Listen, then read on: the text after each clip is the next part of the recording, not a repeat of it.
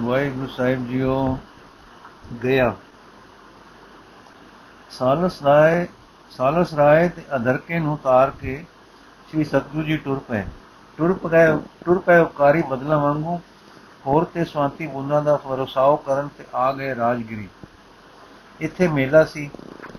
ਮੇਲੇ ਤੇ ਕਈ ਨਾਸਕਾਂ ਨੂੰ ਆਸਤਕ ਬਣਾ ਕੇ ਆਪ ਪਹੁੰਚੇ ਗਿਆ। ਆਪ ਦਾ ਸੋਹਣਾ ਸੁਹਾਵਾ ਤੇ ਤੇਜ ਜੱਬੇ ਵਾਲਾ ਨੂਰਾਨੀ ਚਿਹਰਾ ਦੇਖ ਕੇ ਪੰਡੇ ਵੀ ਆ ਗਏ ਤੇ ਆਖਣ ਲੱਗੇ ਕਿ ਸ਼੍ਰੀ ਜੀਓ, ਪਿੰਡ ਭਰਾਓ, ਪਿਤਰਾਂ ਦਾ ਨਿਸਤਾਰਾ ਕਰਾ ਲਓ। ਤੇ ਬਾਬੇ ਕਿਹਾ, ਅਸਾਂ ਆਪਣੇ ਪਿਤਰਾਂ ਦਾ ਤੇ ਆਪਣੇ ਸਤਸੰਗੀਆਂ ਦਾ ਆਪਣੀ ਵੀ ਆਪਣਾ ਵੀ ਦੀਵਾ ਅਤੇ ਕਿਰਿਆ ਕਰਮ ਕਰਾ ਛੱਡਿਆ ਹੈ। ਔਰ ਐਸੀ ਕਿਰਿਆ ਕੀਤੀ ਹੈ ਜੋ ਅਗਿਆਨ ਦਾ ਅੰਧੇਰਾ ਸਭ ਮਿਟ ਗਿਆ ਹੈ ਤੇ ਸਦਗਤੀ ਹੋ ਗਈ ਹੈ। ਸੁਰਗ ਤੇ ਨਰਕ ਜੋ ਹਨ, ਸੋ ਅਗਿਆਨ ਵਿਖੇ ਹਨ। ਤਾਂ ਤੇ ਜਿਨ੍ਹਾਂ ਨੇ ਨਾਮ ਰੂਪੀ ਦੀਵਾ ਬਾਲਿਆ ਹੈ, ਇਨਕਾ ਉਧਾਰ ਹੋਇਆ ਹੈ। ਇਸ ਦੇ ਪ੍ਰਥਾਏ ਸ੍ਰੀ ਬਾਬਾ ਜੀ ਨੇ ਆਸਾ ਰਾਗ ਵਿੱਚ ਸ਼ਬਦ ਬੋਲਿਆ। ਆਸਾ ਮਹੱਲਾ ਪਹਿਲਾ। ਦੀਵਾ ਮੇਰਾ ਏਕ ਨਾਮ ਦੁੱਖ ਵਿੱਚ ਪਾਇਆ ਤੇਲ, ਉਨ ਚਾਨਣ ਉਹ ਸੋਖਿਆ ਚੁਕਾ ਜਮ ਸਿਉ ਮੇਲ। ਲੋਕਾਂ ਮਤ ਕੋ ਪਕੜ ਪਾਏ, ਲਖਮੜਿਆ ਕਰ ਏਕ ਠੇ, ਏਕ ਰਤੀਲੇ ਭਾਏ ਰਹਾ ਪਿੰਡ ਪਤਲ ਮੇਰੀ ਕੇਸੋ ਕਿਰਿਆ ਸਚ ਨਾਮ ਕਰਤਾ ਐਥੇ ਉਥੇ ਆਗੇ ਪਾਛੇ ਇਹ ਮੇਰਾ ਆਧਾਰ। ਗੰਗ ਬਨਾਸ ਸਿਫਤ ਤੁਮਾਰੀ ਨਾਵੇ ਆਤਮ ਰਾਓ। ਸੱਚਾ ਨਾਵਣ ਤਾਂ ਤੀਏ ਜਾਂ ਐਨਸ ਲਾਗੇ ਭਾਉ ਇਕ ਲੋਕੀ ਹੋਰ ਛਾਮ ਛਰੀ ਬ੍ਰਾਹਮਣ ਵਟ ਪਿੰਡ ਖਾਏ। ਨਾਨਕ ਪਿੰਡ ਬਖਸ਼ੀਸ਼ ਕਾ ਕਬੋ ਨਿਕਟ ਸੁਨਾਏ। ਅਰਥਾਤ ਮੇਰਾ ਦੀਵਾ ਇੱਕ ਪਰਮੇਸ਼ਰ ਦਾ ਨਾਮ ਸਿਮਰਨ ਕਰਨਾ ਹੈ। ਉਸ ਵਿੱਚ ਦੁੱਖ ਦਾ ਤੇਲ ਪਾਇਆ ਹੈ। ਦੀਵਾ ਬਲਦਾ ਹੈ, ਉਹ ਮੈਨੂੰ ਵਾਹਿਗੁਰੂ ਜੀ ਦੇ ਮਿਲਾਪ ਦਾ, ਰਾਹ ਦਾ ਚਾਨਣ ਦਿੰਦਾ ਹੈ। ਦੂਜੇ ਪਾਸੇ ਮੇਰੇ ਦੁੱਖ ਘਟਦੇ ਜਾਂਦੇ ਹਨ। ਜੀ ਕੋ ਦੀਵੇ ਬਲਣ ਨਾਲ ਤੇਲ ਘਟਦਾ ਜਾਂਦਾ ਹੈ। ਜੇ ਕੋਈ ਸ਼ੰਕਾ ਕਰੇ ਕਿ ਦੁੱਖ ਤਾਂ ਕਰਮਾਂ ਦਾ ਫਲ ਹਨ, ਅਵਸ਼ ਭੋਗਣੇ ਪੈਂਦੇ ਹਨ। ਗੁਰੂ ਜੀ ਦੱਸਦੇ ਹਨ हे ਲੋਕੋ, ਇਸ ਇਸ ਬੇਥਾ ਖਿਆਲ ਵਿੱਚ ਨਾ ਪੈਣਾ ਕਿ ਕਰਮ ਦਗਧ ਨਹੀਂ ਹੋ ਸਕਦੇ। ਜਿਵੇਂ ਸੈਂਕੜੇ ਮਣ ਲੱਕੜੀ ਵਿੱਚ ਇੱਕ ਰੱਤੀ ਅੱਗ ਰੱਖ ਦਈਏ, ਉਹ ਸਾਰੀ ਸੜ ਜਾਂਦੀ ਹੈ। ਜਿਵੇਂ ਨਾਮ ਦੀ ਚਿੰਗਾਰੀ ਨਾਲ ਸਾਰੇ ਕਰਮ ਦਗਧ ਹੋ ਜਾਂਦੇ ਹਨ। ਪਿੰਡ ਤੇ ਪਤਲ, ਮੇਰਾ ਵਾਹਿਗੁਰੂ ਹੈ ਤੇ ਕਿਰਿਆ ਮੇਰੀ ਕਰਤਾਰ ਦਾ ਸੱਚਾ ਨਾਮ ਹੈ। ਲੋਕ ਪਰਲੋਕ ਵਿੱਚ ਤੇ ਅੱਗੇ ਪਿੱਛੇ ਮੇਰਾ ਆਧਾਰ ਇਹੋ ਹੈ। ਇਹ ਵਾਹਿਗੁਰੂ, ਤੇਰੀ ਸਿਫਤ ਕਰਨੀ ਮੇਰੀ ਗੰਗਾ ਤੇ ਕਾਸ਼ੀ ਹੈ। ਇਸ ਤਰ੍ਹਾਂ ਤੇ ਇਸ ਵਿੱਚ ਆਤਮਾ ਇਸ਼ਨਾਨ ਕਰਦਾ ਹੈ। ਹਾਂ, ਸਦਾ ਇਸ਼ਨਾਨ ਤਾਂ ਹੁੰਦਾ ਹੈ ਜੇ ਦਿਨ ਰਾਤ ਪਰਮੇਸ਼ਰ ਦੇ ਨਾਮ ਵਿੱਚ ਪ੍ਰੀਤ ਪੈ ਜਾਵੇ, ਤਾਂ ਬ੍ਰਾਹਮਣ ਜੋ ਪਿੰਡ ਭਰਾਉਂਦੇ ਹਨ, ਉਹ ਪਿਤਰਾਂ ਤੇ ਦੇਵਤਿਆਂ ਨਾਲ ਰਲਾਉਣ ਵਾਸਤੇ ਹੁੰਦੇ ਹਨ। ਪਰ ਸਾਨੂੰ ਵਾਹਿਗੁਰੂ ਦੀ ਬਖਸ਼ਿਸ਼ ਦਾ ਪਿੰਡ ਪ੍ਰਾਪਤ ਹੈ, ਜੋ ਕਦੇ ਮੁਕਦਾ ਹੀ ਨਹੀਂ। ਭਾਵ ਉਹ ਸਾਨੂੰ ਅਨੰਤ ਨਾਲ ਮਿਲਦਾ ਹੈ। ਤਦ ਪੰਡੇ ਸ਼ਰਨ ਪੈ ਗਏ। ਬੁੱਧ ਗਿਆ ਦੇਵਗਿਰੀ ਗਿਆ ਤੇ ਦੇ ਪਾਂਡਿਆਂ ਨੂੰ ਅਸਲੀ ਰਾਹ ਕਲਿਆਣ ਦਾ ਦੇ ਦੱਸ ਕੇ ਸਤਿਗੁਰੂ ਜੀ ਉੱਥੋਂ ਟੁਰ ਪਏ। ਜੋ ਵਿਚਾਰ ਦੇ ਕੇ ਸੋਹਣੇ ਗੁਰੂ ਨਾਨਕ ਨੇ ਉਹਨਾਂ ਨੂੰ ਗਿਆਨ ਨੇਤਰ ਬਖਸ਼ੇ, ਉਹ ਵਿਚਾਰ ਆਪ ਜੀ ਨੇ ਉੱਪਰਲੇ ਸ਼ਬਦ ਵਿੱਚ ਦਿੱਤੇ ਹਨ, ਜਿਨ੍ਹਾਂ ਨੂੰ ਪੜ੍ਹ ਕੇ ਅੱਜ ਤੱਕ ਅਨੇਕ ਜੀਵਾਂ ਨੇ ਸੁਖ ਪਾਇਆ ਹੈ। ਗਿਆ ਤੋਂ ਟੁਰ ਕੇ ਆਪ ਬੁੱਧ ਗਿਆ ਤੇ ਆਏ, ਇੱਥੇ ਆ ਕੇ ਆਪ ਨੇ ਬਾਹਰ ਡੇਰੇ ਲਾ ਦਿੱਤੇ, ਮਰਦਾਨੇ ਨੇ ਕੀਰਤਨ ਕਰਨਾ ਤੇ ਆਪ ਨੇ ਨਿਜਾਨੰਦ ਵਿੱਚ ਮਗਨ ਹੋ ਜਾਣਾ। ਇਸ ਕੀਰਤਨ ਨੇ ਬੁੱਧ ਗਿਆ ਦੇ ਮਹੰਤ ਨੂੰ ਖਿੱਚ ਪਾਈ ਉਸ ਦਾ ਨਾਮ ਦੇਵਗਿਰ ਲਿਖਿਆ ਹੈ। ਇਹ ਆਦਮੀ ਸੀ ਤਾਂ ਬੁੱਧ ਗਿਆ ਦਾ ਮਹੰਤ ਪਰ ਸੀ ਲਗਭਗ ਸੰਨਿਆਸੀ। ਹਿੰਦੂਆਂ ਨੇ ਜਦ ਬੋਧ ਮਤ ਦੀ ਹਿੰਦੁਸਤਾਨ ਵਿੱਚ ਸਮਾਪਤੀ ਕਰ ਦਿੱਤੀ, ਤਾਂ ਇਹ ਬੋਧੀ ਅਸਥਾਨ ਦੀ ਸਾਂਝ ਸਾਂਝ, ਇਹ ਬੋਧੀ ਅਸਥਾਨ ਦੀ ਸਾਂਭ ਲਿਆ ਸੀ। ਇਹ ਬੋਧੀ ਅਸਥਾਨ ਵੀ ਸਾਂਭ ਲਿਆ ਸੀ। ਇੱਥੇ ਬੁੱਧ ਜੀ ਨੇ ਤਪ ਤਪਿਆ ਤੇ ਉਹਨਾਂ ਨੂੰ ਆਪਣੇ ਗਿਆਨ ਦਾ ਅਨੁਭਵ ਹੋਇਆ ਸੀ। ਕਿਉਂਕਿ ਹਿੰਦੂ ਬੁੱਧ ਜੀ ਨੂੰ ਅਵਤਾਰ ਵੀ ਮੰਨਦੇ ਸਨ ਇਸ ਕਰਕੇ ਅਸਥਾਨ ਵੀ ਉਹਨਾਂ ਨੇ ਆਪਣੇ ਅਧਿਕਾਰ ਵਿੱਚ ਕਰ ਲਿਆ ਸੀ। ਇਹ ਮਹੰਤ ਦੇਵਗਿਰ ਬਹੁਤੇ ਸਾਰੇ ਆਪਣੇ ਛੋਟੇ ਮੰਦਰਾਂ ਦੇ ਮਹੰਤਾਂ ਦਾ ਵੱਡਾ ਮਹੰਤ ਤੇ ਮਾਨਨੀय ਪੁਰਖ ਸੀ, ਪਰ ਸੀ ਸੱਚ ਦਾ ਖੋਜੀ ਤੇ ਵਿਦਵਾਨ। ਵਿਦਿਆ ਨੇ ਇਸ ਦੇ ਮਨ ਨੂੰ ਜਾਣਨਹਾਰ ਵੀ ਜਾਣਨਹਾਰ ਤਾਂ ਬਣਾ ਦਿੱਤਾ ਹੋਇਆ ਸੀ ਉਹ ਵਿਰਾਗੀ ਵੀ ਸੀ। ਪਰ ਉਹ ਰਾਗ ਦੇ ਰਾਗ ਨੂੰ ਵਿਰਾਗ ਵਿੱਚ ਪਲਟਦਾ ਪਲਟਦਾ ਇੰਜ ਹੋ ਗਿਆ ਸੀ, ਜਿਵੇਂ ਬ੍ਰਸ਼ ਦੀ ਡਾਲੀ ਪੱਕੀ ਹੁੰਦੀ ਹੁੰਦੀ ਸੁੱਕ ਜਾਏ ਤੇ ਮੂਲੋਂ ਅਜੁਕ ਤੇ ਪੱਕੀ ਹੋ ਜਾਂਦੀ ਹੈ। ਪਰ ਉਹਦੀ ਇਹ ਪਕਿਆਈ ਤੇ ਕਰੜਾਈ ਵਿੱਚ, ਉਸ ਵਿੱਚ ਲਚਕ ਨਹੀਂ ਰਹਿੰਦੀ। ਇਹ ਲਚਕ ਇਸ ਵਾਸਤੇ ਨਹੀਂ ਰਹਿੰਦੀ ਕਿ ਉਸ ਵਿੱਚ ਜਿੰਦ ਕਣੀ ਨਹੀਂ ਰਹਿੰਦੀ। ਜਿਉਂਦੀ ਟਾਣੀ ਵਿੱਚ ਪਕਿਆਈ ਤੇ ਲਚਕ ਦੋਏ ਹੁੰਦੀਆਂ ਹਨ। ਜੀਵਨ ਮਰਨ ਦੀ ਇਸ ਪ੍ਰਕਾਰ ਦੀ ਜਦ ਗੱਲਬਾਤ ਸੀ ਗੁਰੂ ਨਾਨਕ ਦੇਵ ਜੀ ਨੇ ਸਮਝਾਈ, ਤਾਂ ਉਸ ਦੀ ਸੋਝੀ ਵਿੱਚ ਜੀਵਨ ਦਾ ਰੋਂਕਾ ਫਿਰ ਆ ਗਿਆ ਸਤਿਗੁਰੂ ਜੀ ਨੇ ਉਸ ਨੂੰ ਦੱਸਿਆ ਕਿ ਰਾਗ, ਪਿਆਰ ਮਾੜਾ ਹੈ ਮਾੜੇ ਕਰਮਾਂ ਦਾ ਰਾਗ ਦੁਖਦਾਈ ਹੋ ਜਾਂਦਾ ਹੈ, ਨਾਸ਼ਵੰਤ ਪਦਾਰਥਾਂ ਦਾ, ਪਰ ਅਵਿਨਾਸੀ ਤੇ ਪ੍ਰਿਯ ਸਰੂਪ ਵਾਲੇ ਦਾ ਰਾਗ, ਪ੍ਰੇਮ ਮਾੜਾ ਨਹੀਂ, ਕਿਉਂਕਿ ਉਸ ਦੇ ਰਾਗ ਨਾਲ ਪਵਿੱਤਰ ਹੋਈਦਾ ਹੈ। ਉਸ ਦਾ ਰਾਗ ਦੁਖਦਾਈ ਨਹੀਂ, ਕਿਉਂਕਿ ਉਹ ਸਦਾ ਸਥਿਰ ਹੈ। ਕਦੇ ਨਾਸ਼ ਨੂੰ ਨਹੀਂ ਪ੍ਰਾਪਤ ਹੁੰਦਾ। ਇਸ ਕਰਕੇ ਉਸ ਨਾਲ ਕੀਤੇ ਰਾਗ ਦਾ ਅੰਤ ਦੁੱਖ ਨਹੀਂ ਹੋ ਸਕਦਾ। ਫਿਰ ਉਹ ਅਨੰਦ ਸਰੂਪ ਹੈ। ਉਸ ਦਾ ਰਾਗ ਸੁਖ ਤੇ ਆਨੰਦ ਦਾਤਾ ਹੈ। ਫਿਰ ਜਿਸ ਵਿਰਾਗ ਨੂੰ ਧਾਰਨ ਕਰਨ ਕਰ ਖਾਤਰ ਅਸਾਂ ਆਪਣੇ ਮਨ ਨੂੰ ਕੋਣਾ ਹੈ, ਇੰਦਰੀਆਂ ਨੂੰ ਮਾਰਨਾ ਤੇ ਸੰਸਾਰ ਤੇ ਇਸ ਦੀ ਰਚਨਾ ਨੂੰ ਮਾੜਿਆ ਸਮਝਣਾ ਹੈ, ਉਹ ਵਿਰਾਗ ਅਬਨਾਸੀ ਨਾਲ ਰਾਗ ਕੀਤਿਆਂ ਸਹਿਜ ਸੁਭਾ ਪ੍ਰਾਪਤ ਹੋ ਜਾਂਦਾ ਹੈ ਤੇ ਉਸ ਦਾ ਅਸਰ ਇਨਸਾਨ ਦੀਆਂ ਤਾਕਤਾਂ ਨੂੰ ਪਾਉਣ ਵਾਲਾ ਨਹੀਂ ਪੈਂਦਾ। ਇਨਸਾਨ ਨਿਰਾ ਬੁੱਧੀ ਨਹੀਂ, ਇਸ ਦੇ ਅਸਲੀ ਵਿੱਚ ਭਾਵ ਪ੍ਰੇਮ ਵੀ ਹੈ। ਜਿਵੇਂ ਤੁਸੀਂ ਵਿਰਾਗ ਧਾਰਿਆ ਹੈ ਅਰਥਾਤ ਮਨ ਨੂੰ ਮਾਰ ਘਤਿਆ ਹੈ। ਹੁਣ ਕਿਸੇ ਪਾਸੇ ਦਾ ਰਾਗ ਤੁਹਾਡੇ ਪੱਕ ਗਏ ਮਨ ਉਸ ਨੂੰ ਨਿਵਾ ਨਹੀਂ ਸਕਦਾ ਉਹ ਸੁੱਕੀ ਟਹਿਣੀ ਵਾਂਗੂ ਪੱਕਾ ਹੋ ਗਿਆ ਹੈ। ਪਰ ਇਸ ਨਾਲ ਕਾਰਜ ਸਿੱਧੀ ਨਹੀਂ ਹੋਈ। ਤਦੇ ਮਨ ਵਿੱਚ ਲਚਕਦਾਰ ਤੇ ਜਿਉਂਦੀ ਅਪਕੜਤਾ ਨਹੀਂ। ਪਰ ਜਿੰਦ ਹੀਨਤਾ ਵਾਲੀ ਉਦਾਸੀ ਦਾ ਅਕੜੇਵਾ ਜਿਆ ਹੈ। ਦੇਵ ਲਈ ਇਹ ਨਵਾਂ ਸਬਕ ਸੀ। ਉਹ ਸਾਰੇ ਅੰਦਰਲੇ ਭਾਵਾਂ ਨੂੰ ਮਾਰ ਕੇ ਗਿਆਨਵਾਨ ਹੋਣ ਨੂੰ ਸੰਨਿਆਸ ਤੇ ਸਾਰੇ ਇੰਦਰੀਆਂ ਤੇ ਮਨ ਆਦ ਨੂੰ ਕੋ ਕੇ ਇਕਾਗਰ ਹੋਣ ਨੂੰ ਜੋਗ ਜਾਣਦਾ ਸੀ। ਸਤਿਗੁਰੂ ਨੂੰ ਪੁੱਛਣ ਲੱਗਾ ਕਿ ਫੇਰ ਕੀ ਜਿਉ ਇੰਦਰੀ ਦਮਨ ਨਹੀਂ ਕਰਨੇ, ਮਨ ਨੂੰ ਨਹੀਂ ਮਾਰਨਾ। ਸਤਿਗੁਰੂ ਨੇ ਸਮਝਾਇਆ ਕਿ ਭਾਈ ਇੰਦਰੀਆਂ ਨੂੰ ਵਿਕਾਰਾਂ ਤੋਂ ਰੋਕਣਾ ਹੈ। ਮਨ ਨੂੰ ਨੀਵਿਆਂ ਖਿਆਲਾਂ ਵਿੱਚ ਨਹੀਂ ਜਾਣ ਦੇਣਾ। ਸਭ ਅਵਗੁਣ ਤਿਆਗਣੇ ਤੇ ਸਭ ਗੁਣ ਧਾਰਨੇ ਹਨ। ਪਰ ਇੱਕ ਪਤੀ ਪਰਮੇਸ਼ਰ ਦਾ ਮਨ ਵਿੱਚ ਧਰੂਆ ਬਣ ਕੇ ਉਸ ਨਾਲ ਪ੍ਰੇਮ ਕਰਨਾ ਹੈ। ਪ੍ਰਯੋਜਨ ਬੁੱਧੀ ਨੂੰ ਨਿਰਮਲ ਕਰਨੇ ਦਾ ਹੈ। ਬੁੱਧੀ ਦੀ ਨਿਰਮਲਤਾ ਲਈ ਵਿਰਾਗ, ਵਿਵੇਕ ਵਰਤਨੇ ਹਨ। ਮਨ ਉਤੇ ਇਸ ਨਿਰਮਲ ਬੁੱਧ ਦਾ ਚਿਰਾਗ ਰੋਸ਼ਨ ਕਰਕੇ ਇਸ ਦੇ ਕੁੰਡੇ ਹੇਠ ਮਨ ਨੂੰ ਤੋੜਨਾ ਹੈ। ਐਸੇ ਪ੍ਰਬੁੱਧ ਹੋਏ ਮਨ ਦੇ ਵਸ ਵਿੱਚ ਇੰਦਰੀਆਂ ਨੂੰ ਤੋੜਨਾ ਹੈ। ਪਰ ਅੰਦਰ ਜਿਸ ਜੋ ਸਾਡੇ ਆਤਮਾ ਵਿੱਚ ਪ੍ਰਿਯ ਸਰੂਪਤਾ ਦੀ ਅੰਸ਼ ਹੈ, ਪ੍ਰੇਮ ਹੈ ਉਸ ਨੂੰ ਵੀ ਵਰਤਣਾ ਹੈ। ਉਸ ਨੂੰ ਮਾਰਨਾ ਨਹੀਂ। ਉਸ ਨਾਲ ਮਨ ਦੇ ਰੁਖ ਨੂੰ ਉੱਪਰਲੇ ਪਾਸੇ ਵੱਲ ਲੱਗੇ ਰਹਿਣ ਵਾਲਾ ਬਣਾਉਣਾ ਹੈ ਤੇ ਬੁੱਧੀ ਦਾ ਅਲਮ ਲੱਭ ਕੇ ਉਸ ਨੂੰ ਜੱਫਾ ਮਾਰਨਾ ਹੈ। ਬੁੱਧੀ ਨੇ ਜਦ ਨਿਸ਼ਚੈ ਕਰ ਲਿਆ ਕਿ ਜਗਤ ਦਾ ਮੂਲ ਮਾਲਕ ਪਾਲਕ ਇੱਕ ਅਕਾਲ ਪੁਰਖ ਹੈ, ਤਾਂ ਹੁਣ ਉਸ ਦਾ ਅਲਮ ਇਹ ਏਕ ਓੰਕਾਰ ਹੈ, ਅਰਥਾਤ ਅਕਾਲ ਪੁਰਖ ਹੈ।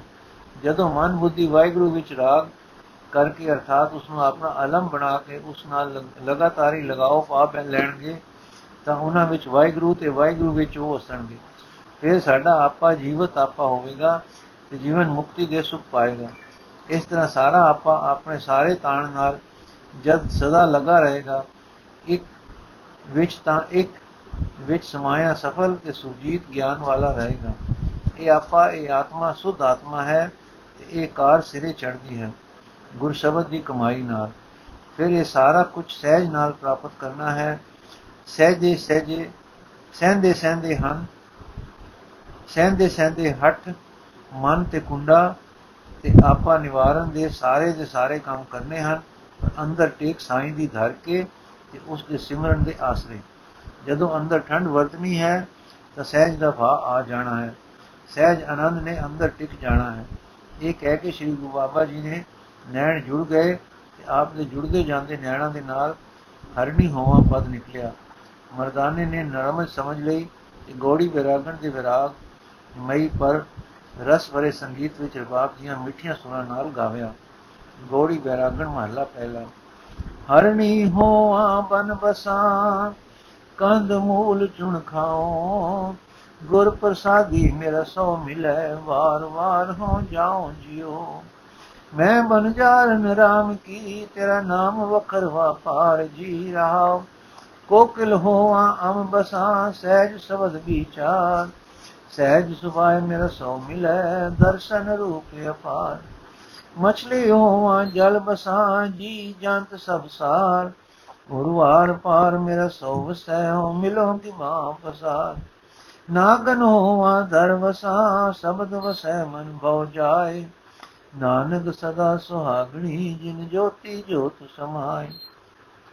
ਦੇਵਗਿਰ ਨੂੰ ਸੋਝੀ ਆ ਗਈ। ਹੁਣ ਉਸ ਦੀ ਬ੍ਰਿਤੀ ਵਿੱਚ ਵਾਹਿਗੁਰੂ ਦੇ ਨਾਮ ਦਾ ਨਿਵਾਸ ਹੋ ਗਿਆ।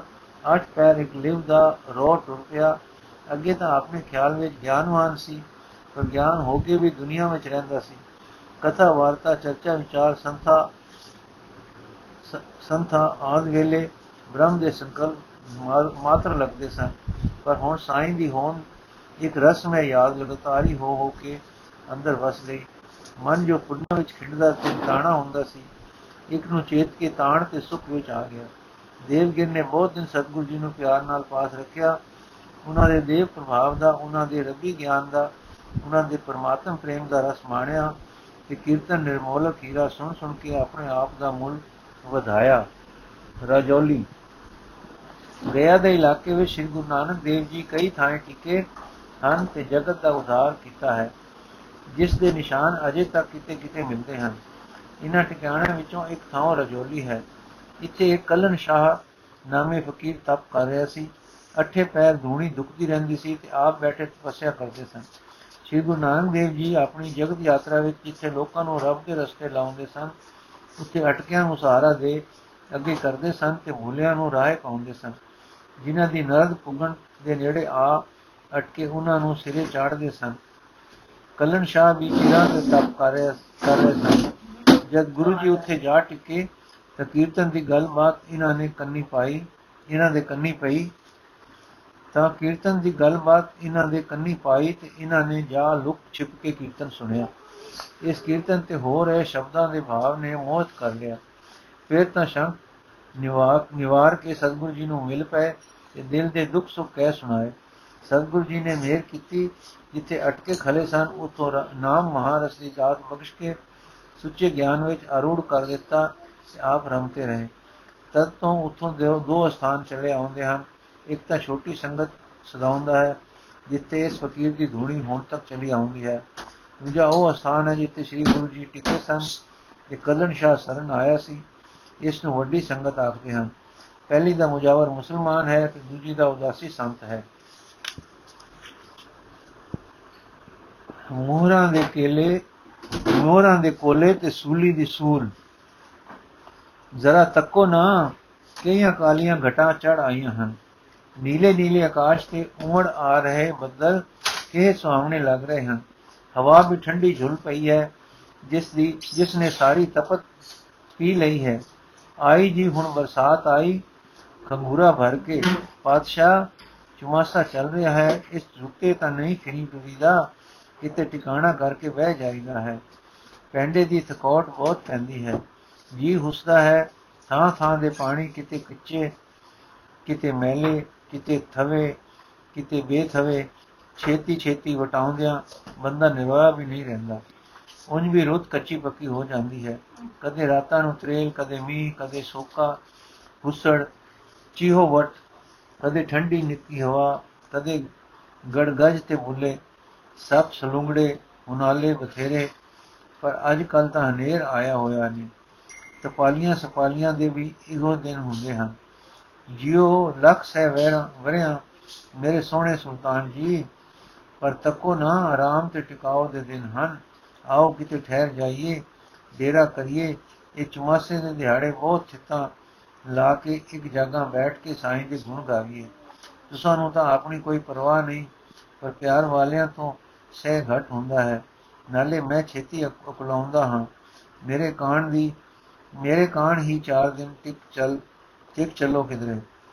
ਇਹ ਪਿਆਰ ਦੀ ਆਪ ਦੇ ਸਰੀਰ ਨਾਲ ਦਿੱਲੀ ਮਰਮੀ ਦੇ ਦਰਦ ਭਰੀ ਖੂਬ ਦੀ ਗੱਲਬਾਤ ਸੁਣ ਕੇ ਰੋਗੀਆਂ ਨੂੰ ਰੋਗ ਕਰਨ ਵਾਲੇ ਸ੍ਰੀ ਗੁਰੂ ਨਾਨਕ ਦੇਵ ਜੀ ਬੋਲੇ, ਮਰਦਾਨਿਆ, ਸੱਚ ਪਿਆਣਾ ਹੈ।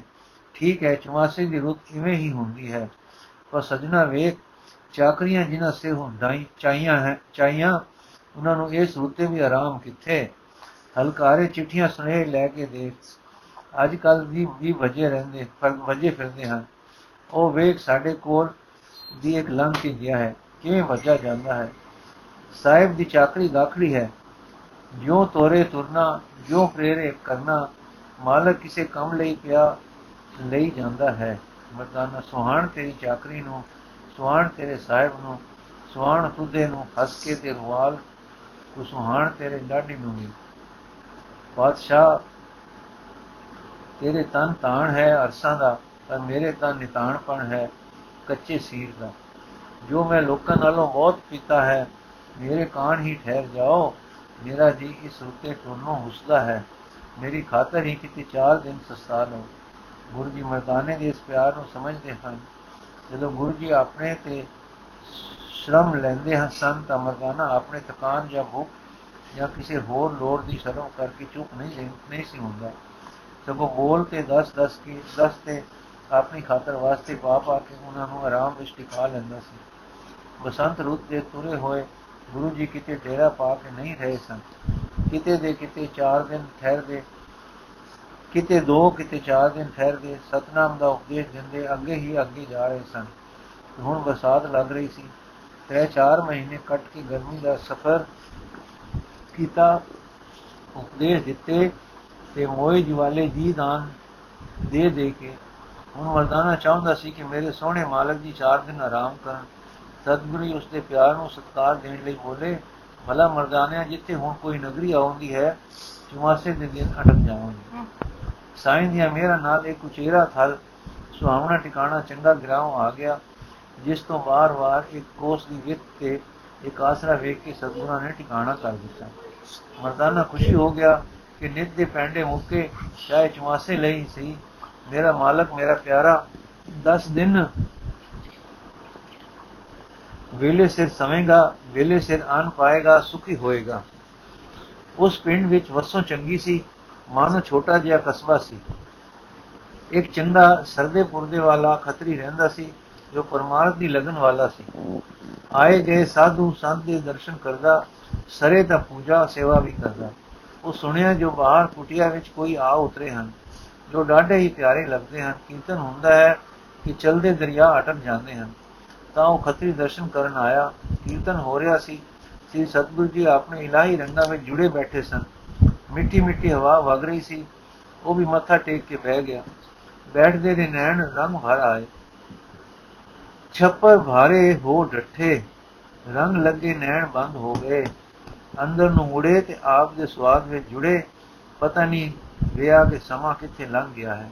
ਜਾਂ ਨੈਣ ਖੁੱਲੇ ਤਾਂ ਵੇਖੇ ਕਿ ਕਿੰਨੀਆਂ ਹੀ ਘੜੀਆਂ ਬੀਤ ਚੁੱਕੀਆਂ ਹਨ। ਹਾਂ, ਖੱਤੇ ਨੂੰ ਸੋਝੀ ਆਈ ਕਿ ਇਹ ਸਾਈਂ ਦਾ ਕੀਰਤਨ ਹੈ ਜੋ ਕਾਲ ਨੂੰ ਵੀ ਜਿੱਤ ਲੈਂਦਾ ਹੈ। ਕਾਲ ਦਾ ਗਿਆਨ ਜਿਸ ਦੀ ਤਸਵੀਰ ਅੱਗੇ ਲੋਪ ਹੋ ਜਾਂਦਾ ਹੈ। ਹਾਂ, ਐਸਾ ਕੀਰਤਨ ਕਦੇ ਨਹੀਂ ਸੁਣਿਆ ਸੀ ਕਿ ਜੋ ਕਾਲ ਦੇ ਵੇਦ ਨੂੰ ਬੇਮਲੂਮਾ ਕਰ, ਕਰਾ ਦੇਵੇ। ਐਸੇ ਦਰਸ਼ਨ ਕਦੇ ਨਹੀਂ ਪਾਏ ਸਨ। ਕਿ ਮਨ ਮੋਰ ਵਾਂਗੂ ਪਹਿਲਾਂ ਪਾਉਂਦਾ ਪਿਆ ਪਰਕਰਮਾ ਕਰਦਾ ਹੈ, ਦੂਰ ਹੀ ਨਹੀਂ ਹੋਣਾ ਚਾਹੁੰਦਾ।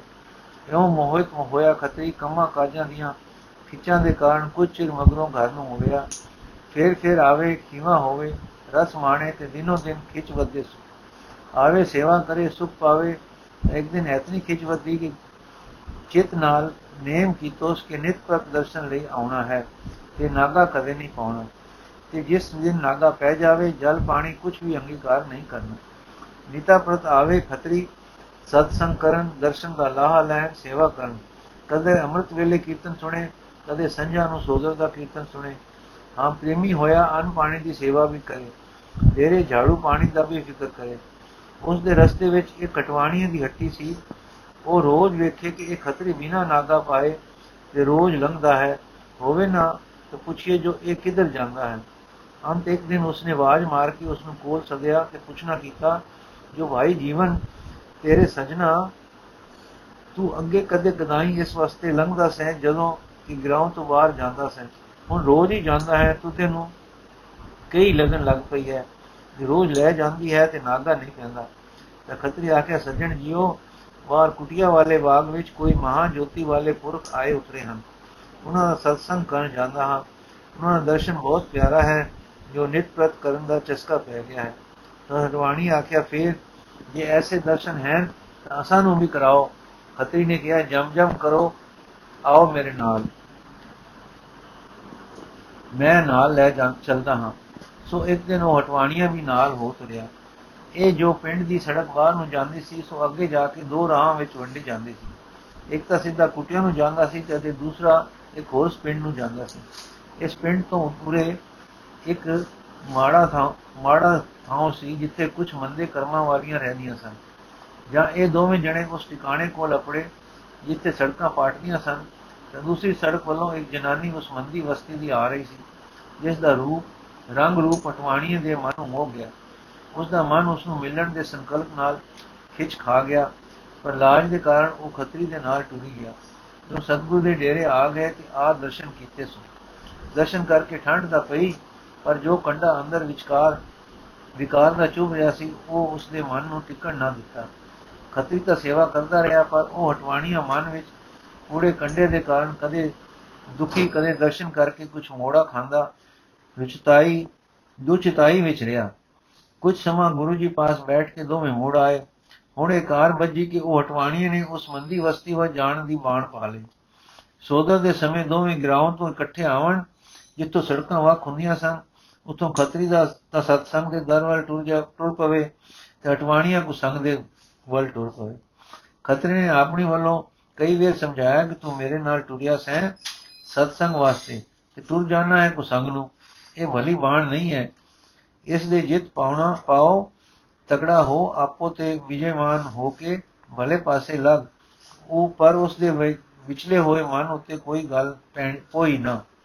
ਖਤਰੀ ਨੂੰ ਹੁਣ ਪ੍ਰੇਮ ਐਸਾ ਲੱਗਾ ਕਿ ਕਦੇ-ਕਦੇ ਰਾਤ ਸੋਦਰ ਦਾ ਕੀਰਤਨ ਸੁਣ ਕੇ ਵੀ ਉੱਥੇ ਹੀ ਰਹੇ। ਪ੍ਰਸਾਦ ਉਹਦੇ ਘਰੋਂ ਉੱਥੇ ਅਪੜ ਜਾਵੇ। ਸੋਹਲੇ ਦਾ ਪਾਠ ਸੁਣ ਕੇ ਥੋੜਾ ਆਰਾਮ ਕਰੇ, ਅੰਮ੍ਰਿਤ ਵੇਲੇ ਕੀਰਤਨ ਸੁਣ ਕੇ ਘਰ ਮੁੜੇ। ਰੰਗ ਲੱਗਦਾ ਗਿਆ ਤੇ ਨਾਮ ਦਾ ਰਸ ਅੰਦਰ ਵਸਦਾ ਗਿਆ। ਇੱਕ ਦਿਨ ਦੋਹਾਂ ਦੇ ਰਸਤੇ ਜਾਂਦਿਆਂ ਫਿਰ ਵਾਰਤਾ ਛਿੜ ਪਈ। ਖੱਤਰੀ ਉਸ ਨੂੰ ਸਤਸੰਗ ਦੇ ਭਲੇ ਮਾਰਗ ਦਾ ਉਪਦੇਸ਼ ਕਰੇ। ਔਰ ਹਟਵਾਣੀਆਂ ਕੋ ਸੰਗ ਦੇ ਛਿਨ, ਬੰਗਰ ਰਸਾਂ ਦੀ ਪਾਣੀ ਉੱਤੇ ਪਤਾਸੇ ਜਿਨੇ ਚਿਰ ਵਿੱਚ ਨਾਸ ਹੋ ਜਾਣ ਵਾਲੇ ਸਵਾਦਾਂ ਦੀ ਵਡਿਆਈ ਕਰੇ। ਛੇਕੜ ਹਟਵਾਣੀ ਨੂੰ ਹੱਸ ਕੇ ਹਟਵਾਣੀ ਨੇ ਹੱਸ ਕੇ ਆਖਿਆ ਵਈ ਲੈ ਅੱਜ ਪਰਤਾਵਾ ਕਰੀਏ। ਤੂੰ ਚਲਿਆ ਸਤਸੰਗ ਨੂੰ ਤੇ ਮੈਂ ਚਲਿਆ ਕੁਸੰਗ ਨੂੰ। ਆ ਥਾਂ ਹੈ ਜਿੱਥੋਂ ਸੜਕਾਂ ਨਿਕਲਦੀਆਂ ਹਨ। ਆ ਸਾਹਮਣੇ ਵੱਡਾ ਬਿਰਛ ਹੈ ਪੀਪਲ ਦਾ। ਅੱਜ ਸਾਡੇ ਵਿੱਚੋਂ ਜਿਹੜਾ ਪਹਿਲੇ ਆਵੇ, ਇਸ ਬਿਰਛ ਹੇਠ ਦੂਸਰੇ ਦੀ ਉਡੀਕ ਕਰੇ। ਕਿਉਂ ਜੋ ਅਸੀਂ ਆਉਂਦੇ ਹਾਂ ਇਕੱਠੇ ਪਰ ਪਰਤ ਦੇ ਅੱਗੜ ਪਿਛੜ ਹਾਂ। ਅੱਜ ਅਸੀਂ ਇੱਥੇ ਇਕੱਠੇ ਹੋ ਕੇ ਆਪੋ ਵਿੱਚ ਵਿੱਚ ਵਿਚਾਰ ਕਰਾਂਗੇ ਕਿ ਤੂੰ ਕੀ ਲਾਹਾ ਲੈ ਕੇ ਆਉਂਦਾ ਹੈ ਤੇ ਮੈਂ ਕੀ ਲਾਹਾ ਲੈ ਕੇ ਆਉਂਦਾ ਹਾਂ। ਫਿਰ ਅਸੀਂ ਨਿਰਣੇ ਕਰਾਂਗੇ ਕਿ ਕਿਹੜਾ ਕੰਮ ਚੰਗਾ ਕਰਦਾ ਹੈ, ਕਿਹੜਾ ਰਾਹ ਗੁਣ ਵਾਲਾ ਹੈ ਤੇ ਕਿਹੜਾ ਔਗੁਣ ਵਾਲਾ ਹੈ। ਖੱਤਰੀ ਨੇ ਹਿਆਨ ਹੋ ਕੇ ਆਖਿਆ, ਭਲਾ ਹੋਵੇ, ਇਹੋ ਸਹੀ। ਪਰ ਮੈਨੂੰ ਤਾਂ ਇਹ ਸੰਸਾ ਕਾਈ ਨਹੀਂ ਕਿ ਮੇਰੇ ਰਾਹ ਵਿੱਚ ਕੋਈ ਤੋਟਾ ਹੈ। ਮੇਰੇ ਰਾਹ ਵਿੱਚ ਤਾਂ ਲਾਹਾ ਹੀ ਲਾਹਾ ਹੈ। ਇਹ ਵੀ ਸੰਸਾ ਮੈਨੂੰ ਕੋਈ ਨਹੀਂ ਕਿ ਤੇਰਾ ਮਾਰਗ ਖੋਟਾ ਹੈ। ਉਹ ਚਾਹੇ, ਰਾਹੇ ਜਦ ਕਦ ਹੈ ਤੱਕ ਟੋਟਾ ਹੈ, ਲਾਹ ਕਦੇ ਨਹੀਂ। ਉਹ ਰਾਹੇ ਜਦ ਕਦ ਹੈ ਤਾਂ ਟੋਟਾ ਹੈ, ਲਾਹ ਕਦੇ ਨਹੀਂ। ਟੋਟਾ ਹੈ ਸਰੀਰ ਦਾ, ਅਬਰੇ, ਅਬਰੋ ਇੱਜ਼ਤ ਦਾ ਟੋਟਾ ਧਨ ਦਾ ਟੋਟਾ ਮਨ ਦਾ। ਖਟਵਾਣੀ ਆਖਿਆ, ਚਲੋ, ਜਿਵੇਂ ਸਮਝੋ। ਉਵੇਂ ਸਹੀ, ਪਰ ਅੱਜ ਪਰਤਾਵਾ ਕਰਨ ਵਿੱਚ ਤੇਰਾ ਕੀ ਵਿਚਲਦਾ ਹੈ?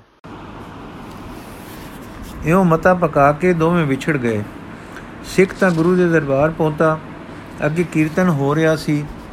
ਕੋਈ ਕੰਨੀ ਆਵਾਜ਼ ਪਈ ਸਾਈਂ ਜੀ ਦੀ ਸਿਫਤ ਸਲਾਹ ਦੀ। ਮਨ ਹਿਲਿਆ, ਉੱਚਾ ਹੋਇਆ, ਅੰਦਰਲੇ ਰਸ ਦਾ ਸਵਾਦ ਆਇਆ, ਟਿਕ ਕੇ ਬਹਿ ਗਿਆ। ਉਧਰ ਹਟਵਾਣੀਆਂ ਜਾ ਆਪਣੇ ਮਨ ਨੂੰ ਚੰਗੇ ਲੱਗਣ ਵਾਲੇ ਥਾਂ ਪਹੁੰਚਾ ਤਾਂ ਉਸ ਦੇ ਭਾਗਾ ਨੂੰ ਘਰ ਸੁੰਝਾ ਪਿਆ ਸੀ। ਜਿਸ ਨੂੰ ਉਹ ਮਿਲਣ ਗਿਆ ਸੀ, ਸੋ ਮੰਦਾ ਸਰੀਰ ਕਿਸੇ ਹੋਰਸ ਗਰਾਊਂਡ ਨੂੰ ਵਨ ਡੇ ਟੁਰ ਗਿਆ ਟੁਰ ਚੁੱਕਾ ਸੀ। ਸੋ ਨਿਰਾਸ਼ ਹੋ ਕੇ ਇਧਰ ਉਧਰ ਫਿਰਿਆ ਓੜਕ ਪਿੱਛੇ ਪਰਤ ਪਿਆ। ਜਿਸ ਟਿਕਾਣੇ ਉਸਨੇ ਆਪਣੇ ਸਾਥੀ ਨੂੰ ਮਿਲਣ ਦਾ ਨੇਮ ਬੱਦਾ ਸੀ, ਉਸ ਟਿਕਾਣੇ ਆ ਪਹੁੰਚਾ। ਮਿੱਤਰ ਨੂੰ ਉਡੀਕਣ ਬਹਿ ਗਿਆ, ਉਡੀਕ ਲੰਮਰੀ ਲਮੇਰੀ ਹੋ ਗਈ। ਕਿਉਂ ਜੋ ਇਹ ਛੇਤੀ ਪਰਤ ਆਇਆ ਸੀ, ਸੋ ਬੈਠਾ ਸੋਚੀ ਪੈ ਗਿਆ। ਸੋਚਾਂ ਵਿੱਚ ਪਿਆ ਇਕੱਲਾ ਆਦਮੀ ਕਈ ਵੇਰ ਧਰਤੀ ਖੁਦ ਖੁਣਨ ਲੱਗ ਪੈਂਦਾ ਹੈ। ਸੋ ਇਸ ਵੀ ਵਹਿਣੀ ਡੁੱਬਾ ਲੱਗਾ ਧਰਤੀ ਖੋਤਰਨ ਖੋਤਰਦਿਆਂ ਖੋਤਰਦਿਆਂ ਇਸ ਨੂੰ ਇੱਕ ਮੋਰ ਲੱਭੀ। ਮੇਰ ਕਰਕੇ ਬਨੀਆਂ ਬ੍ਰਿਤੀ ਵਾਲਾ ਮਨ ਬੜਾ ਖੁਸ਼ ਹੋਇਆ। ਤਦ ਲੱਕ ਨਾਲੋਂ ਛੁਰੀ ਖੋਲ ਹੋਰ ਧਰਤੀ ਕੁੱਟਣ ਲੱਗਾ ਤਾਂ ਮਤਾ ਹੋਰ ਮੋਹਰਾਂ ਲੱਭਣ। ਇਹਨਾਂ ਨੂੰ ਇੱਕ ਮਿੱਟੀ ਦੇ ਦੱਬੇ ਹੋਏ ਭਾਂਡੇ ਦਾ ਮੂੰਹ ਛੁਰੀ ਨਾਲ ਠਹਿਕਿਆ, ਫਿਰ ਤਾਂ ਹੱਟੀ ਵਾਨ ਲੱਗਾ ਜ਼ੋਰ ਨਾਲ ਚੁਫੇਰਿਓਂ ਕੁੱਟਣ। ਕੁੱਟਦਾ ਗਿਆ ਉਡੀਕ ਦਾ ਸਮਾਂ ਬੇਮਲੂਮ ਲੰਘਦਾ ਗਿਆ। ਇੱਕ ਮੋਰ ਦੇ ਲੱਭ ਪੈਣ ਅਤੇ ਭਾਂਡੇ ਦੇ ਦਿਸ ਪੈਣ ਨੇ ਉਸ ਨੂੰ ਕੰਮ ਵਿੱਚ ਲਾਈ ਰੱਖਿਆ। ਜਦ ਖੋਜ ਚੁੱਕਾ ਤਾਂ ਕੀ ਵੇਖੇ ਕਿ ਇੱਕ ਭਾਂਡਾ ਹੈ ਜਾਂ ਮੂੰਹ ਤੋਂ ਢੱਕਣ ਖੇੜਿਆ ਤਾਂ ਕੀ ਦੇਖੇ ਜੋ ਵਿੱਚ ਕੋਲੇ ਹਨ। ਜਾਂ ਸਾਰਾ ਫੋਲਿਆ ਤਾਂ ਹੇਠਾਂ ਤੱਕ ਕੋਲੇ ਹੀ ਕੋਲੇ ਨਿਕਲੇ।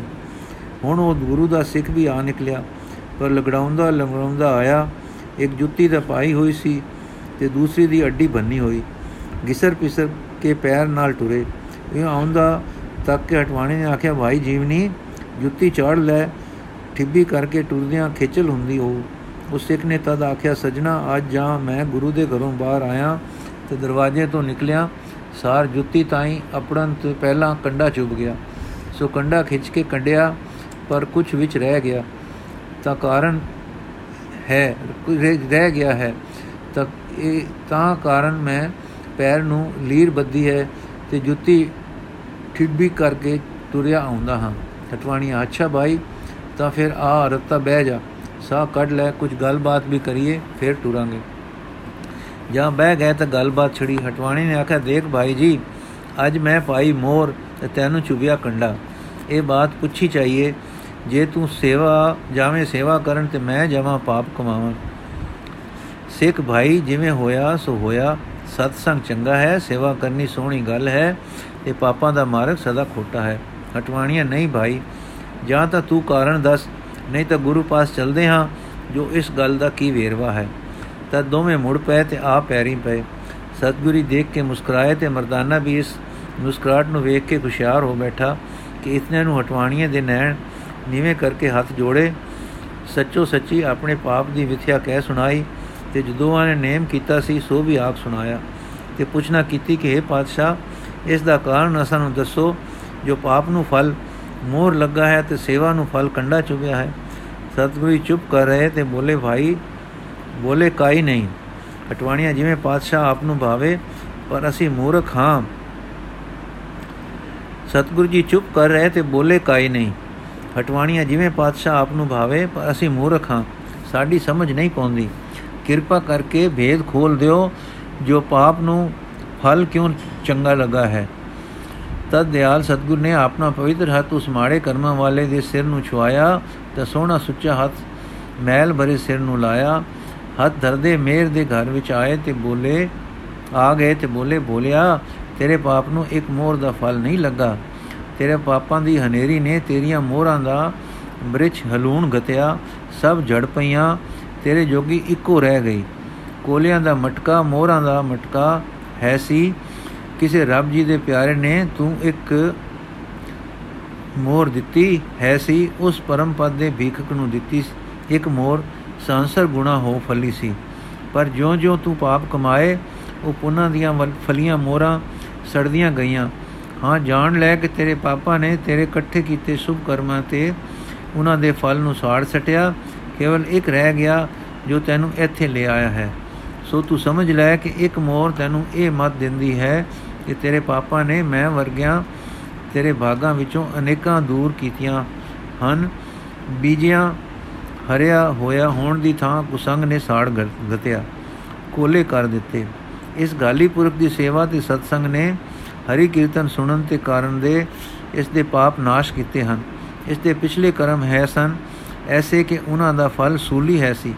ਜਿਉਂ-ਜਿਉਂ ਇਹ ਸੇਵਾ ਨੂੰ ਆਇਆ, ਤਿਉਂ-ਤਿਉਂ, ਜਿਉਂ-ਜਿਉਂ ਇਸ ਦੇ ਅੰਦਰ ਰੱਬ ਜੀ ਦੇ ਜਸ ਨਾਲ ਵਿਰਾਗ ਤੇ ਉਮਾ ਆਇਆ, ਜਿਉਂ-ਜਿਉਂ ਇਸ ਨੇ ਉਸ ਦਾ ਨਾਮ ਲੈ ਕੇ ਉਸ ਨੂੰ ਯਾਦ ਕੀਤਾ, ਉਹ ਖੋਟੇ ਕਰਮ ਨਾਸ ਹੋਣ ਲੱਗੇ। ਘਟਦੇ ਘਟਦੇ ਸੂਲੀ ਦੀ ਸੂਲ ਰਹਿ ਗਈ, ਜੋ ਸੂਈ ਵਾਂਗੂ ਚੁਭ ਕੇ ਮਹਾ ਦੁੱਖ ਤੋਂ ਛੁਡਾ ਗਈ। ਦੂਜੀ ਵਿਚਾਰ ਦੀ ਗੱਲ ਇਹ ਹੈ ਕਿ ਭਾਈ, ਜਿਉਂ-ਜਿਉਂ ਤੂੰ ਵਿਸ਼ਿਆਂ ਵਿੱਚ ਵਰਤਿਆ ਹੈ, ਤੇਰੀਆਂ ਵਾਸ਼ਨਾ ਹੋਰ ਖੋਟੀਆਂ ਹੁੰਦੀਆਂ ਗਈਆਂ ਹਨ। ਤੇਰੀ ਰੁਚੀ ਮਾੜੇ ਪਾਸੇ ਵੱਲ ਵੱਧ, ਹੋਰ ਵੱਧ ਗਈ ਹੈ। ਜੋ-ਜੋ ਇਸ ਗਾਲੀ ਨੇ ਸਤਸੰਗ ਕੀਤਾ ਹੈ, ਇਸ ਦੀਆਂ ਵਾਸਨਾ ਸ਼ੁਭ ਤੇ ਪਵਿੱਤਰ ਹੁੰਦੀਆਂ ਗਈਆਂ ਹਨ। ਇਸ ਦੀ ਰੁਚੀ ਭਲੇ ਵੱਲ, ਸੇਵਾ ਵੱਲ, ਸਤਸੰਗ ਵੱਲ ਵੱਧ ਗਈ ਹੈ। ਇਸ ਤਰ੍ਹਾਂ ਅੱਗੋਂ ਲਈ ਇਸ ਦੇ ਅੰਦਰ ਹੋਣ ਵਾਲੇ ਕਰਮਾਂ ਦੀ ਸੇਧ ਬੁੱਧ ਬਚ ਗਈ ਹੈ।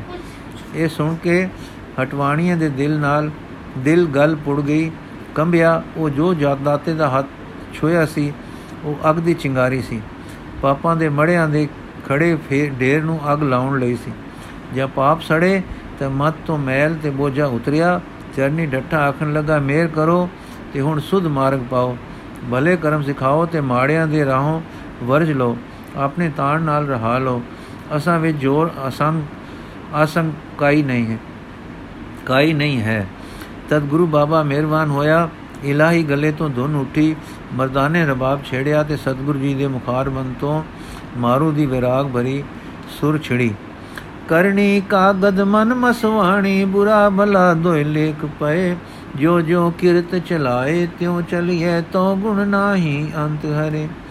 ਚਿਤ ਚੇਤਸ ਕੀ ਨਹੀਂ ਬਾਵਰਿਆ, ਹਰ ਬਿਸਤ ਤੇਰੇ ਗੁਣ ਗਲਿਆ ਰਹਾ।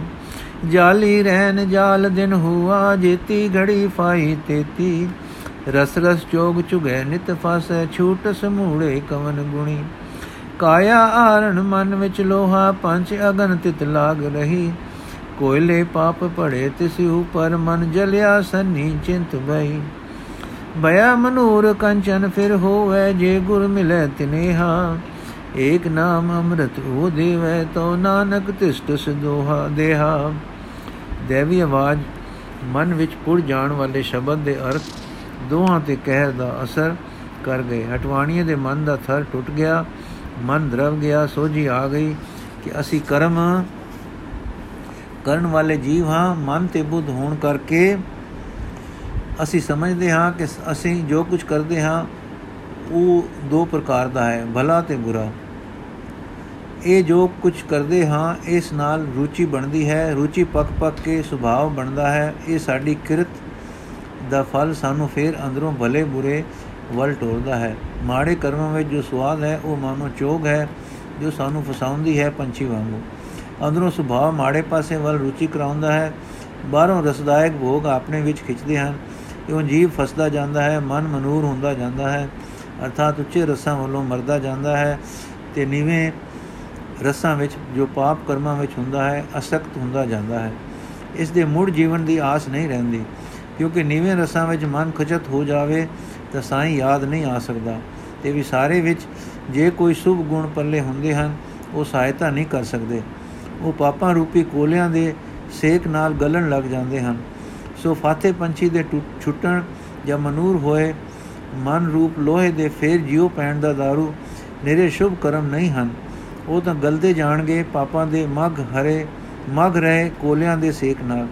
ਹਾਂ, ਮਨੂਰ ਦੇ ਜਿਉ ਉੱਠਣ ਦਾ ਜਿਉ ਕੇ ਜਿਉ ਕੇ ਲੋਹੇ ਤੋਂ ਸੋਨਾ ਹੋ ਜਾਣ ਦਾ ਇੱਕੋ ਤਰੀਕਾ ਹੈ ਕਿ ਸੱਚਾ ਸਤਗੁਰ ਨਾਮ ਰੂਪੀ ਅੰਮ੍ਰਿਤ ਦਾ ਛੱਟਾ ਮਾਰੇ। ਨਾਮ ਦੇ ਤਰੋਂਕੇ ਨਾਲ ਮਨ ਸਾਈਂ ਦੀ ਯਾਦ ਵਿੱਚ ਆਉਂਦਾ ਹੈ ਸਾਈਂ ਦੀ ਯਾਦ ਸਾਈਂ ਨਾਲ ਮੇਲ ਹੈ। ਪਾਪਾਂ ਤੇ ਨੀਵੇਂ ਰਸਾਂ ਨੇ ਸਾਡੇ ਦੇ, ਸਾਡੇ ਤੇ ਉਸ ਦੇ ਵਿੱਚ ਭੁੱਲ ਦਾ ਪਰਦਾ ਤਾਣ ਦਿੱਤਾ ਸੀ। ਜਦ ਉਹ ਪਰਦਾ ਟੁੱਟਾ ਤਾਂ ਵਿੱਚ ਨਾ ਨਾ ਰਹੀ।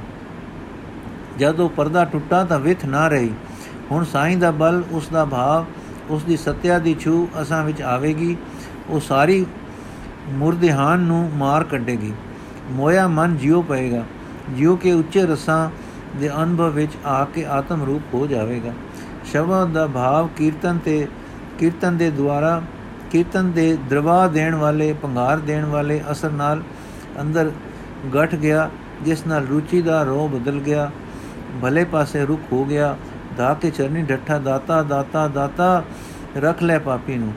ਸੂਰੇ ਸਤਗੁਰ ਨੇ ਸਿਰ ਕੰਡੀ ਤੇ ਕੰਡੀ ਤੇ ਹੱਥ ਫੇਰਿਆ ਤੇ ਆਖਿਆ, ਕਹੋ ਵਾਹਿਗੁਰੂ ਵਾਹਿਗੁਰੂ ਕਹਾਇਆ, ਨਹੀਂ, ਅੰਦਰ ਪਾ ਦਿੱਤਾ। ਦੋਵਾਂ ਸ਼ਰੀਰਾਂ ਦੇ ਲੂ ਲੂ ਵਿੱਚ ਨਾਮ ਦੇ ਫੁਆਰੇ ਛੁੱਟੇ, ਦੋਵੇਂ ਨਾਉ ਦਰੀਕ ਸਿੱਖ ਹੋਏ। ਕਰਮ ਜੀਵ ਕਰਦਾ ਹੈ, ਆਪਣੇ ਕੀਤੇ ਨੂੰ ਫਲ ਲੱਗਦੇ ਹਨ, ਪਰ ਜੇ ਨਾਮ ਵਿੱਚ ਆਵੇ, ਤਾਂ ਕਰਮ ਦਗਧ ਹੁੰਦੇ ਹਨ। ਨਾਮ ਦੀ ਲਿਵ ਜੋ ਪ੍ਰੇਮ ਹੈ, ਉੱਚਾ ਰਸ ਹੈ। ਕਰਮ ਤੋਂ ਉਚੇਰਾ ਮਾਰਗ ਹੈ। ਨਾਮ ਪਹਿਲਾ ਮਨ ਦੀ ਮੈਲ ਤੇ ਸੁਭਾਵ ਦੇ ਗੰਧ ਨੂੰ ਧੋਂਦਾ ਹੈ, ਮਤ ਵਿੱਚੋਂ ਪਾਪਾਂ ਨੂੰ ਧੋ ਕੱਢਦਾ ਹੈ, ਆਤਮਾ ਸਵਚ ਹੋ ਜਾਂਦੀ ਹੈ। ਉਹ ਨਾਮ ਫਿਰ ਅੰਮ੍ਰਿਤ ਹੋ ਕੇ ਰਸ ਦਿੰਦਾ ਹੈ। ਪ੍ਰਭ ਕੇ, ਸਿਮਰਨ ਮਨ ਕੀ ਮਲ ਜਾਏ, ਅੰਮ੍ਰਿਤ ਨਾਮ ਰਿਦ ਮਾਏ ਸਮਾਏ। ਸੂਚਨਾ, ਇਸ ਤਰ੍ਹਾਂ ਇੱਥੇ ਕੁਝ ਦਿਨ ਬਿਤਾ ਕੇ ਅਜੇ ਚੁਮਾਸਾ ਟੁਰ ਰਿਹਾ ਸੀ ਕਿ ਕੂਚ ਕਰ ਦਿੱਤੀ। ਵਾਹਿਗੁਰੂ ਜੀ ਕਾ ਖਾਲਸਾ, ਵਾਹਿਗੁਰੂ ਜੀ ਕੀ ਫਤਿਹ।